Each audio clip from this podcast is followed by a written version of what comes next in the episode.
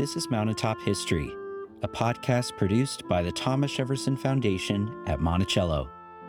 Mountaintop History brings forward meaningful stories from this historic home and plantation, from the past and from the present. My name is Kyle Chattleton. And I'm Olivia Brown. Thank you for joining us. We hope you'll learn something new. Since December 2019, when Chinese government officials announced the discovery of a troubling disease, the global community has been grappling with COVID 19, a virus that has brought untold hardship, acute and lasting sickness, and death to so many. Vaccines have limited the pandemic's impact, and new technologies are a positive sign for humanity. History can provide a lesson here. COVID 19 is not the first deadly disease to cross the globe, nor is it the first to provide an environment for advances in medicine. Before he was president, before he wrote the Declaration of Independence, before the American Revolution, Thomas Jefferson feared an invisible enemy. In 1766, and at the age of 23, Jefferson was traveling in the hope he could protect himself from smallpox, one of the deadliest diseases in human history. As ever, though, politics were on his mind.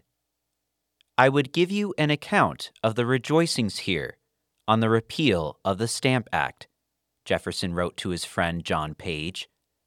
But this you will probably see in print before my letter can reach you. I shall proceed tomorrow to Philadelphia, where I shall make the stay necessary for inoculation. Smallpox was an infectious disease caused by the variola virus. While it is unknown exactly where and when the virus first made contact with humans, evidence of the disease can be found in Egypt 3,000 years ago. Smallpox slowly spread across the globe. It was documented in 4th century China, reached northern Africa and western Europe 300 years later, and through European colonization arrived in North America starting in the 1500s. The disease came with terrible symptoms fever, vomiting, and the creation of multiple blisters and scars across the body that gave smallpox its name. For every 10 people who contracted smallpox, roughly three died from it but death was not shared equally. The virus ultimately devastated the indigenous peoples of North America. When Jefferson was heading to Philadelphia in 1766, however, there were known ways to combat the disease. Inoculation, or variolation, was a procedure that had spread from West Africa to the British colonies by way of an enslaved man called Onesimus. He educated his enslaver, Cotton Mather, about a technique where active smallpox from a sore is transferred to an uninfected person, either by having them inhale the material or placing it in a cut in their arm. This was the procedure that Jefferson underwent. After the person was given the smallpox virus, they usually developed mild symptoms. There was, however, still a risk of serious infection and even death. As part of the procedure, Jefferson would have quarantined himself to prevent spreading the disease. To let others know to stay away, inoculated people raised a flag over their homes. And after the symptoms had subsided, the inoculated person was now immune to smallpox. Jefferson was successfully inoculated in 1766, but Onesimus taught Cotton Mather about inoculation decades earlier. Both were living in Boston, and in 1721 there was an outbreak of smallpox in the city. Mather convinced a local doctor to use the method on citizens to great effect not everyone saw it as a positive development, and fear over the procedure began to spread. The New England Courant, a Boston newspaper published by James and Benjamin Franklin, became a forum for inoculation detractors during the smallpox outbreak. They published a piece by John Williams in which he argued that inoculation went against natural and divine laws.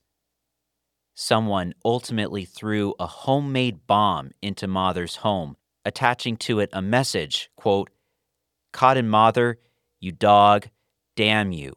I'll inoculation you with this, with a pox to you. The bomb failed to detonate.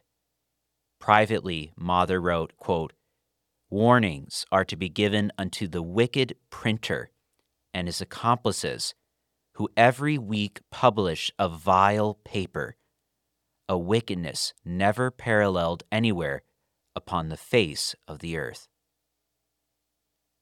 One of those printers, Benjamin Franklin, later expressed regret. In his autobiography, he wrote, quote, In 1736, I lost one of my sons, a fine boy of four years old, by the smallpox, taken in the common way. I long regretted bitterly, and still regret, that I had not given it to him by inoculation. This I mention for the sake of parents who omit that operation, on the supposition that they should never forgive themselves if a child died under it. Smallpox proved a challenge during the Revolutionary War. Jefferson lamented, quote, the ravages of the smallpox with which one half of our army is still down. George Washington ultimately forced all of his soldiers to be inoculated to prevent the disease from claiming more victims among the troops. There were also problems with the plague on the other side of the battlefield. Many enslaved people including some of those Jefferson held in bondage, made a bid for freedom and escaped to fight on the side of the British. Arriving behind British lines, they lived in encampments similar to those of most armies, close quarters with limited sanitation. The virus spread easily, and many died from smallpox. An enslaved man from Monticello, Isaac Granger Jefferson, later reminisced about what he saw in the British camps. Quote, it was very sickly. Great many colored people died there. Isaac Granger Jefferson was likely among the 200 or so people Thomas Jefferson later had inoculated at his Monticello plantation and the nearby community in 1801. As the then President of the United States, Jefferson was openly supporting a new medical procedure developed by Edward Jenner. Jenner had discovered that the milder cowpox virus proved to be a powerful vaccine against smallpox.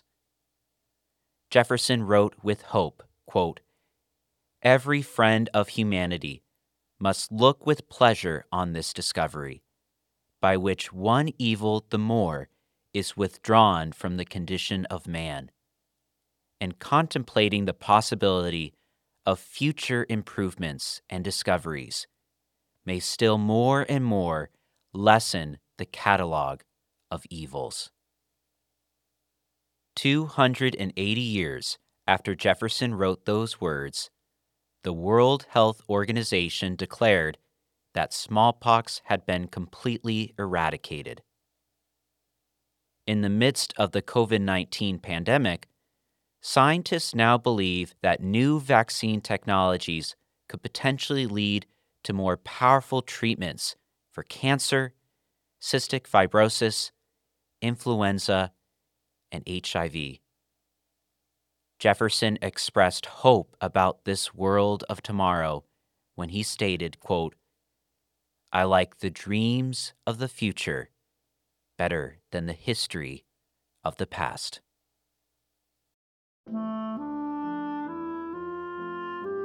This has been another episode of Mountaintop History, a collaboration podcast between WTJU and the Thomas Jefferson Foundation. Join us for new episodes every two weeks on Apple and Google Podcasts, Stitcher, and the Virginia Audio Collective. To learn more about Monticello or to plan your next trip, visit us online at monticello.org.